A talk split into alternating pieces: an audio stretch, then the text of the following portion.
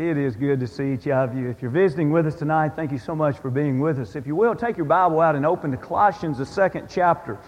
I believe that's on page 1046 of your Pew Bibles. Uh, we'll be looking at a few other passages tonight. We'll have most of the Colossians passages on the screen tonight, but if you have your Bible, we can study along together, and, and we'll be looking at a few other uh, passages together. Again, we we say from the depths of our heart, thank you to those of you that organized the day yesterday. It was a tremendous day for us families, especially families of teenagers, and uh, we appreciate uh, the support and, and uh, helping to, to rear our children in the way that God would want us uh, to do that. And that day, I believe, was just as helpful, if not even more helpful for us as parents as it was for, for the uh, teens, but I'm sure it's beneficial for both of us. Also, to those of you that participated in uh, the, the Teddy Bear Workshop. We appreciate that tremendous ministry that just continues to, it's a steady ministry. It's always busy, it's always busy doing good, and it's because of the support of this congregation and those of you that give your time. Uh, many continually do this individually and then come to the workshops and support that. It's wonderful to be a part of a congregation where uh, something, uh, some ability, some talent that God has given us, there's a place to use that. And let's make sure that that we do that and that we glorify God and, and give Him all the praise, all the credit. And let's be willing to be humble servants and look forward to that day that we can spend an eternity with Him, uh, spending an eternity giving Him the praise. Have you ever thought about progress? Really, what is progress? You know, when I lived on Long Island, New York, I worked around an Italian. And uh, he was old enough to be my father, and as you can imagine, he talked with his hands a whole lot, and, and he was kind of stuck back in, say, the 50s or the 60s, and, and he despised almost anything that, that was called progress. And, and he would get stirred up and talking about, and, and he would name something that happened in the news. And he said, How's that progress? Is that progress? Tell me, David, is that progress? And, and so, you know, when we think about the, the uh, when someone, a family gives us their phone numbers, have you noticed nowadays that a family of three can give you their phone numbers and it's like 10 different phone numbers? You know, and you look down that and you say, is that really progress? Or, or you go to your microwave and, you know, you have to be a rocket scientist to be able to program the thing. Is that progress? Well, I know in one sense somebody say, well, of course that's progress. In another sense, it's frustrating. Laying all that aside, think about this. Have you made progress spiritually? You see, that ought not be confusing to us, and it ought not be discouraging to us. That ought to be something that's real in our life. You know, when we're born into Christ, we're born into Christ as babes. And we're supposed to grow. There's supposed to be spiritual progress made in our life so that the longer we live, the more like Christ we become. That's why we're giving a theme to our short study through the book of Colossians, not by any means covering every paragraph, but just picking a few paragraphs out of the book of Colossians. We're putting all this under the title that comes out of the third chapter in verse 4 when he says, When Christ, who is our life, appears. You see, that's progress. Whenever I can say, Christ is my life. Every day I live, I can say, Christ is my life. And also when I get off course, that's my compass. I know what to come back to because Christ is my life. And so as we think about Christ being our life, I want you to think about as Paul writes to a group of individuals that he's never met before, but he's heard about them through a brother, and he's so excited about their spiritual growth. And notice this as we read the first verse and then skip down and we'll read the first phrase of verse 5. Notice this beginning. This is just introductory here to this second chapter. Notice what he says in the second chapter, verse 1 and then verse 5. For I want you to know what a great conflict I have for you and those in Laodicea. Now, the conflict there is not like uh, an abrupt, harsh conflict. It's a stirring within him that's, that's very heavy. It's something that's, that we would say it's heavy on my heart. It's something that I'm really serious about. He's never met these people, but he wants their spiritual progress. He sees they've already made some, and he's excited. And he wants their spiritual progress to continue. And so this is weighing on him heavy. And he says, the rest of verse 1, and for as many as have not seen my face in the flesh, he's never met them. Look down in verse 5. For though I am absent in the flesh, yet I am with you in spirit. And we'll read on in just a few minutes the rest of that. But there's a beautiful thought. He says, I feel heavy about this. I feel great concern about this. I've never met you. You've never met me. But I love the progress that I've heard about. And I want that progress to continue. Now, again, by way of introduction, let's continue reading verse 2 and 3 and see what he would say to them if he were in person. Because remember, he said, I'm absent in flesh, but I'm there in spirit. So, in other words, I believe what he's saying. If I was there in person, this is what I would be saying. So now read this knowing that I'm with you in spirit. Here's what he would begin, verse 2 that their hearts may be encouraged. How are you going to encourage them, Paul? Encourage them to do what? We see two things here. Number one, being knit together in love. And number two, now this is wordy, but all of this that he's saying is going back to the gospel of Jesus Christ. Notice this. Number two, and attaining to all riches of the full assurance of understanding, to the knowledge of the mystery, that's the revealed, the things revealed about God, which comes to us through the gospel, of the mystery of God, both of the Father and of Christ, in whom are hidden all treasures of wisdom and knowledge. Paul says, I can't be with you, but I'm there in spirit. And if I were there in person, here's what I'd do I'd encourage you to love one another. Be knit together in love. We don't have a choice as Christians. If we're going to make progress spiritually, we must learn to love each other. We don't all have the same personality. We don't all have the same abilities. We don't all have the same opportunities in life. But through Jesus Christ, we have a common Savior, a common faith. And in that, he says, I want you to be like threads that come together to make one piece of fabric, knit together in love. I'd like for us to just put your finger here, if you have your Bible, and turn over to 1 John, the fourth chapter. And I'd like for us to read one paragraph out of 1 John, the fourth chapter. And in this paragraph, please be noting the sincere plea that John makes for us to have love for God, and in that we must have love for one another. Now, notice the book of 1 John is very much about love. He talks about in 1 John we can't love the world and love Christ. And now this paragraph we're going to read, he's going to say you can't love God and say you don't love your brother. So really 1 John is, is this. Don't love the world, love God. Love God, love your brothers and sisters. But note this in verse, we're going to begin uh, fourth chapter, verse 7. Note this paragraph. Listen for love. Beloved, that's how he addresses them. He's saying to them, I love you. God loves you. Beloved, let us love one another, for love is of God. And everyone who loves is born of God and knows God. He who does not love does not know God, for God is love. In this, the love of God was manifested. It was made known toward us that God has sent His only begotten Son into the world that we might live through Him in this love. You notice that wording there? He says, look at this love. God sent his son to the world to live for us, to die for us. Now he says, in that, in that kind of love, not that we loved God, but that he loved us and sent his son to be the propitiation for our sins. Beloved, if God so loved us, we also ought to love one another. God loved us first. He loved us, Romans 5 would say, while we were yet sinners, He sent His Son to die for us. While we were enemies of His, He sent His Son to die for us. In other words, God made the first move of love. And as John is writing here, he says, God's love, so we ought to love. And then he says, if you want an example of God's love, God loved first. God loved while we were enemies. And then he says, now, that's what I want you to do for one another. Friends, one of the greatest challenges that we have to be like God is to love someone when they haven't loved us. To love someone when they've harmed us first. We didn't do anything. They harmed us, and God says, I want you to learn to love them. It's easy for us to love the lovable. But the real test as to whether or not I'm like God is what I can do, love toward another, when they're not so lovable. And so, from throughout the whole Bible.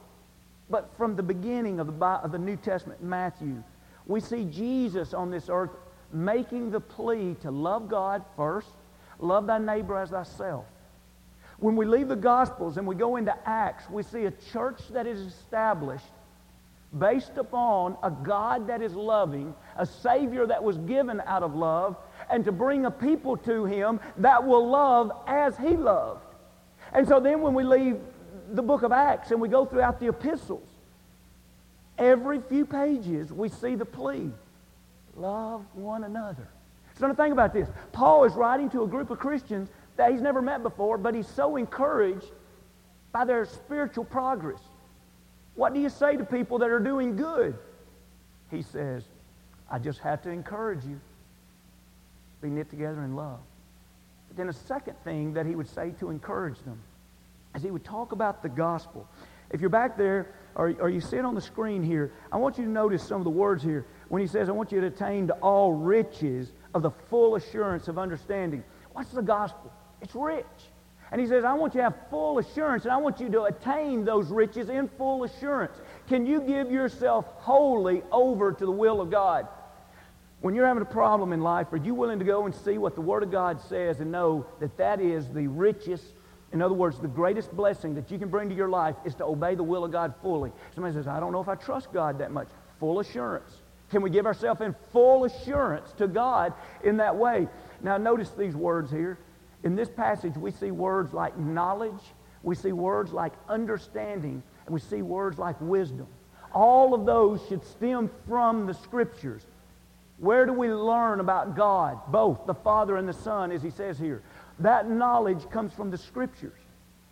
Do we have a proper understanding of the Scriptures? You know, 2 Timothy 2 and 15, when he told us to study, he told us to rightly divide the word of truth. And so we need to have the knowledge, but we need to have the understanding. But what good is it if you don't know how to apply it to day to day living? And so he says, Hey, I want you to have the knowledge, and I want you to have the right understanding of the knowledge, but I want you to know how to apply it to day to day. So that's wisdom. Where are we going to get all this wisdom? Where are we going to get this understanding? Where are we going to get this knowledge? It all goes back to what's been revealed through the Scriptures. So, Paul, how are you going to encourage these brothers here? He says, I'm going to encourage them to love each other. And I'm going to encourage them to learn the Scriptures, understand the Scriptures, and learn how to apply the Scriptures to their day-to-day life. You know what? He writes to this group that appears to be very faithful, and gives a warning.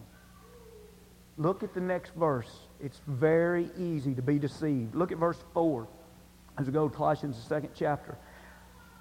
Now this I say, lest anyone should deceive you with persuasive words. You know how when you're talking to someone and you say, now this is why I'm saying this. That's kind of what Paul's doing here, isn't it? Now this I say. In other words, I've encouraged you to stay with the scriptures. I've encouraged you to love one another. Paul, we're faithful Christians. Of course we love each other. Of course we love the scriptures. Paul, why would you say that to us? This I say. I'm saying it because of this. It's so easy to be persuaded with false teaching. I need to believe that. Friends, it doesn't matter how long I've been a Christian. If I ever cease to be careful, to stand on sound doctrine, I'm setting myself up for failure. We need to make sure that not just our leadership is committed to that, we need to make sure that every deacon, every Bible class teacher, every minister, every mother and father, every youth and child, we need to make sure that every member of the Lord's church is committed to the fact that, yes, I could be easily deceived if I ever take my eyes off of the Word of God. Now, I think all of that is somewhat introductory to this paragraph, if you will. This paragraph of progress. He's encouraging them with these things. But then to get to what I believe is the meat of this one paragraph, he's saying, here's the progress I'd like for you to make. Let's look as we read 5, 6, and 7. I want you to notice what I call the action words of 5, 6, and 7. Here's the spiritual progress that ought to be made in our life. Look with me, verse 5. For though I'm absent in the flesh, yet I'm with you in the spirit. Here we go. Rejoicing to see your good order and the steadfastness of your faith in Christ. As you have therefore received Christ Jesus the Lord, so walk in him. Rooted and built up in him and established in the faith as you have been taught, abounding in it with thanksgiving. The first two words here that we'll link together to, to see a point that Paul is making about progress is he's saying, I'm rejoicing because I've heard these things about you. And it's implied there, I want you to continue in these. He says, I want you to have good order and I want you to have steadfastness. When you do a word study on good order, and I know in English it's not nearly as clear, but I'm telling you, when you do a word study on good order, it's very evident that that is somewhat of what we would call a military term. In other words, it's the idea of everyone falling into rank and fulfilling their place. Can you imagine a, an army ready to face an enemy, but yet there's all kind of holes in their front line? And the soldiers are there, and there's, well, where's this man? Where's this man? Where's this artillery? Where's this equipment? We're missing a lot of people. I wouldn't want to go into war like that. And here Paul is writing to the church, and one of the first things they says to them, and as we begin here, a listing of things, he says, I want everybody to be in their place, rank and file. Order is very important to Lord in the sense that what he has asked us to do, let's do it. You know, now we live in a religious society where there's a lot more emphasis placed upon what the emotions of people want to do than what the rank and file of God's commands. Look with me, if you will, to 1 Corinthians, the 14th chapter. Hold your finger here. We'll come right back to this text. I want you to see another time that this word is used in the Scriptures. It's in 1 Corinthians, the 14th chapter. He has said in verse 23, Therefore, if the whole church comes together in one place, we see that he's talking about when the church comes together to worship. 1 Corinthians, the 14th chapter, the church has come together, and he talks about several things that ought to take place when the church comes together. Now, of course, one reason he's writing this the Corinthian brethren, they were not doing quite as well as it seemed like the church in Colossae was doing. Uh, they seemed to have a lot of things out of order. And so he writes to them, and he addresses in verse 27 uh, and, and 28 the fact that those that were speaking in tongues, let it be two and no more than three. Let them have an interpreter. And if the interpreter is not present, everyone keeps silent. You see, that, that was the rank. In other words, we're going to have a worship service. Lord, what's the order you want us to have? He says, I don't want five or six or seven guys speaking in tongues. I want there to be order here. Two, at the most three, never do it without an interpreter. Then we read on down and we see the prophets, 29 and 30, same thing. Two, no more than three. Prophecy comes to one saying about let him keep silent. In other words, there's not going to be chaos here. God's not the author of confusion. He, he has an order that he wants to be kept. We read on in 33 and 34, let your women keep silent in the churches. And of course, as we read on here and we read on in 1 Timothy 2, it has to do with submission. In other words, everyone keeping their rank in their place. Now, he says all of this, and notice the conclusion of this chapter, verse 40.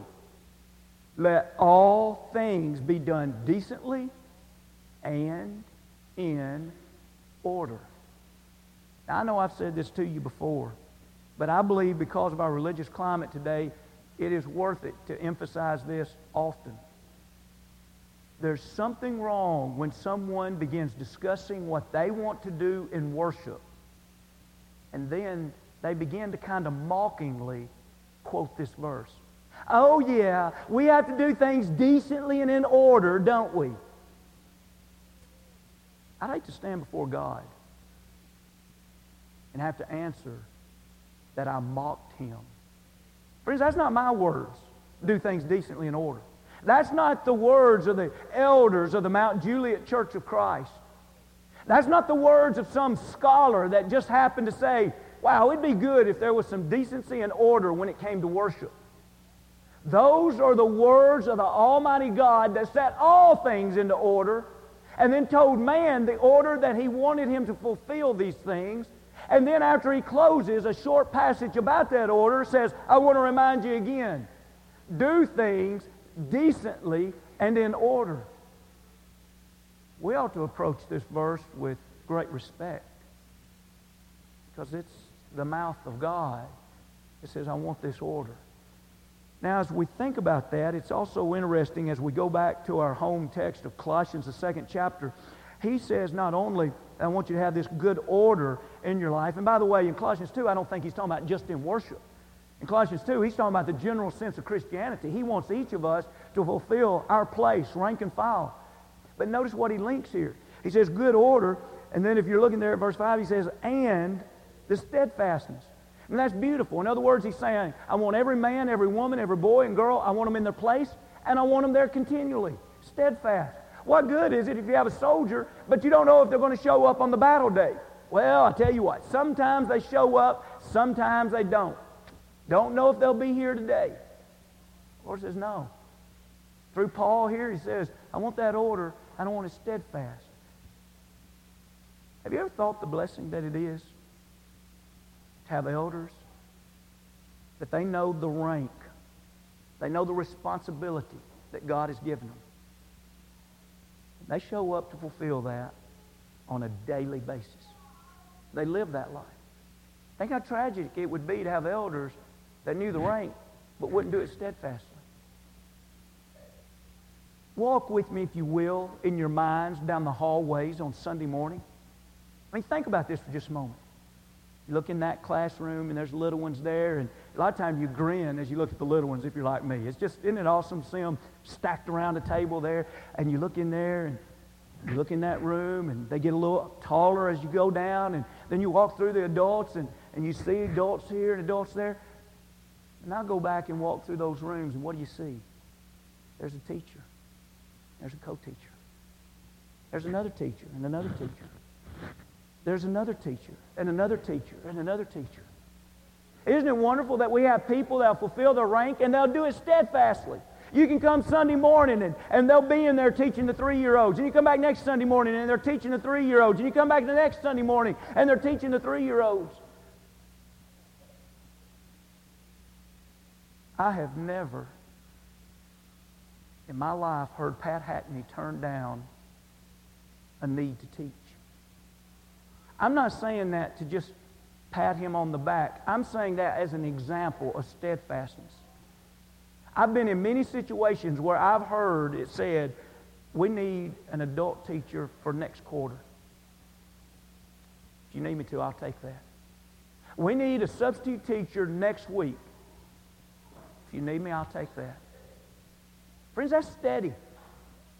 That's steady. Lord, what ability have you given me? That's my rank. And Lord, you can count on me. I'll be steady for you. Now, if I get tired in life, I might have to slow up on my hobby, but I'm not going to slow up for you, God. Because when it comes to you, I'm steady. I may have to slow down on my entertainment. I may not be able to go to as many movies. I'm starting to get tired.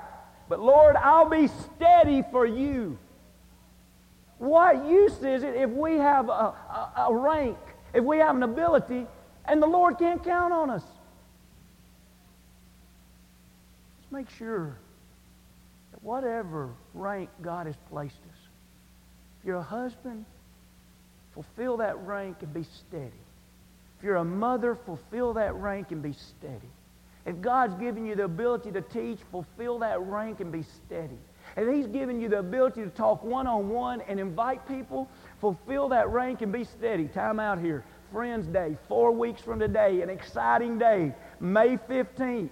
Don't forget that day. Almost every year, we usually are able to help lead someone to Christ out of Friends Day. Be thinking about friends you have that do not go to church anywhere. They're not members of the Lord's church. They're not faithful to Christ. Please be making that list now. Be prayerful about that list. And in a week or two, you'll want to start inviting them. If God's given you the ability to talk to people and, and befriend others, Use this year as another time to say, I want to invite them. I want to be steady for God. I've invited in the past, and I'm not going to stop this year. I want to keep inviting. Rank and steadfastness.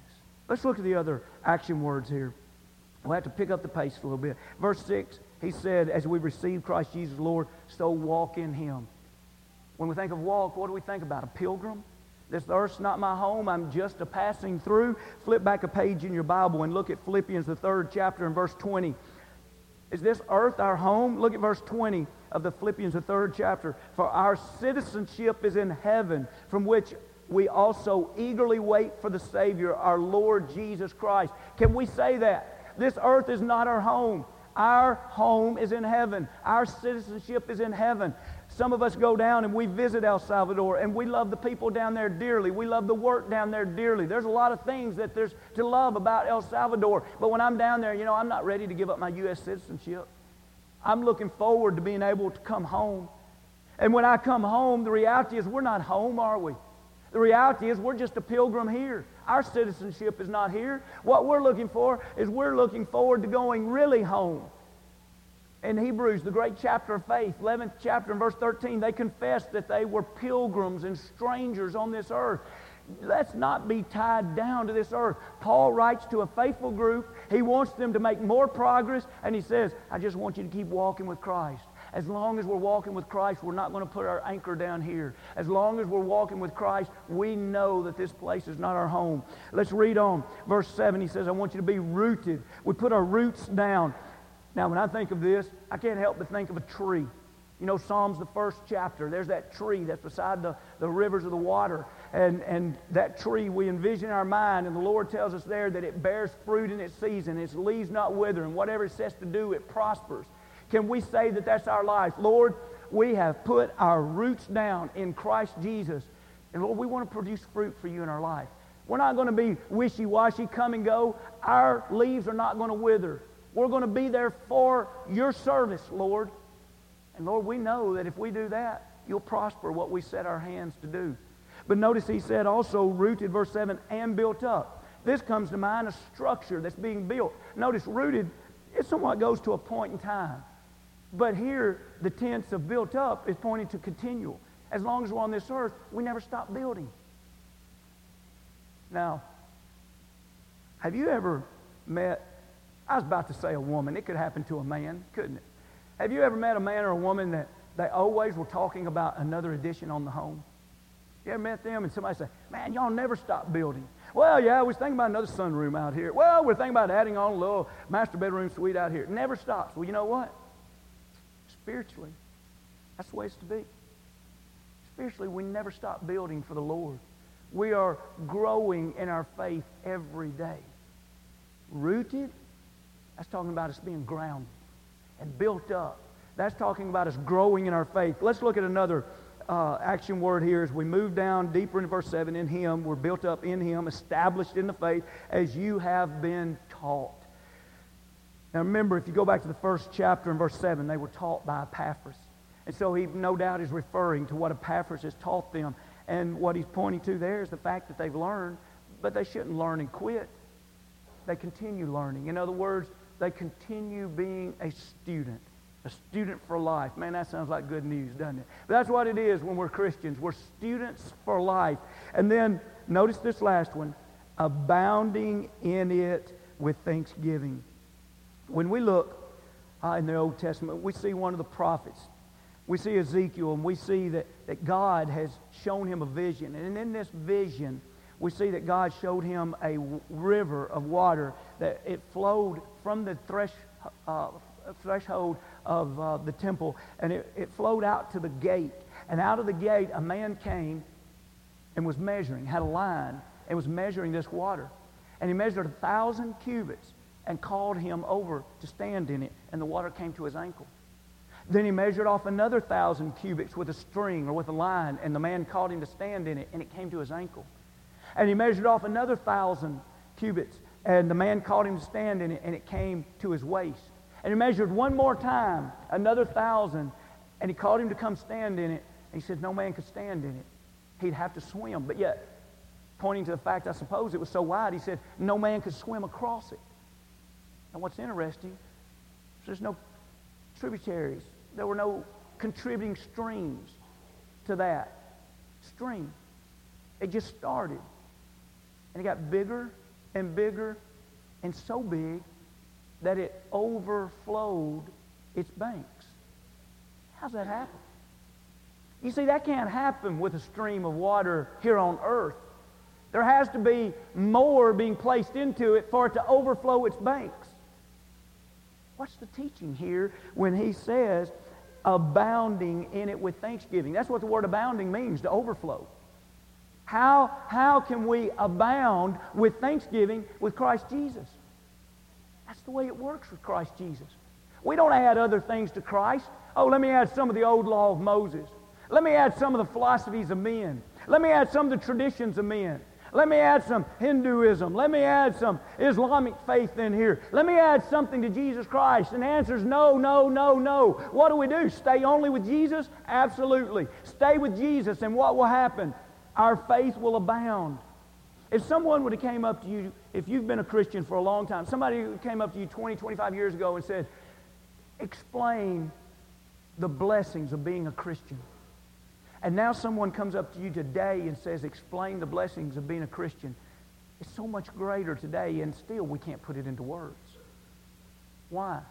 Have you added something to Christ? No. The longer we serve Christ, the more we abound in spiritual blessings. The more we try to comprehend all that God has done for us, but we still can't get our hands around it.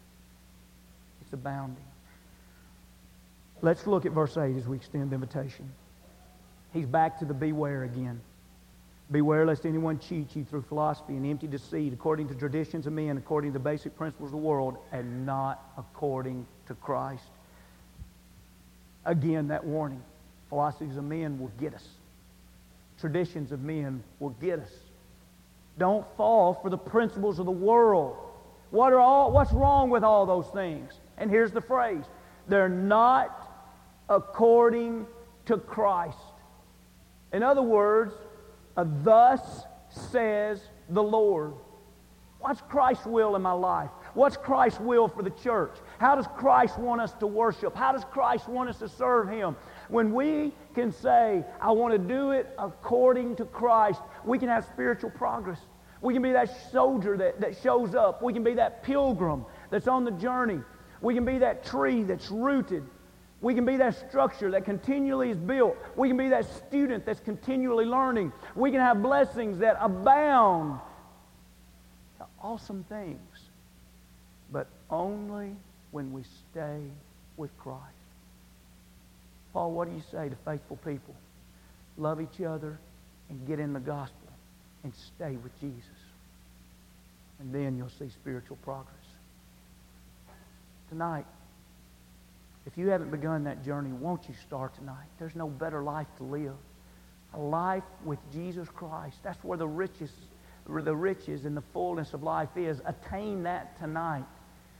If you have been baptized into Christ and somewhere along the way you, you've lost direction, you can't say, I, I haven't made spiritual progress lately, be honest with you. Why don't you come back to God? Get back on the right track. There's no one here perfect. Every one of us can identify with struggling. But what doesn't make sense is when we struggle alone. Let's repent of those things and let's ask God's forgiveness Let's come back and lean upon our Lord and Savior Jesus. He's the only way we can make progress. It's not in and of ourselves alone. It's when we find our completeness in Him, verse 9 and 10 of that same chapter. We can help you in any way, come as we stand as we sing.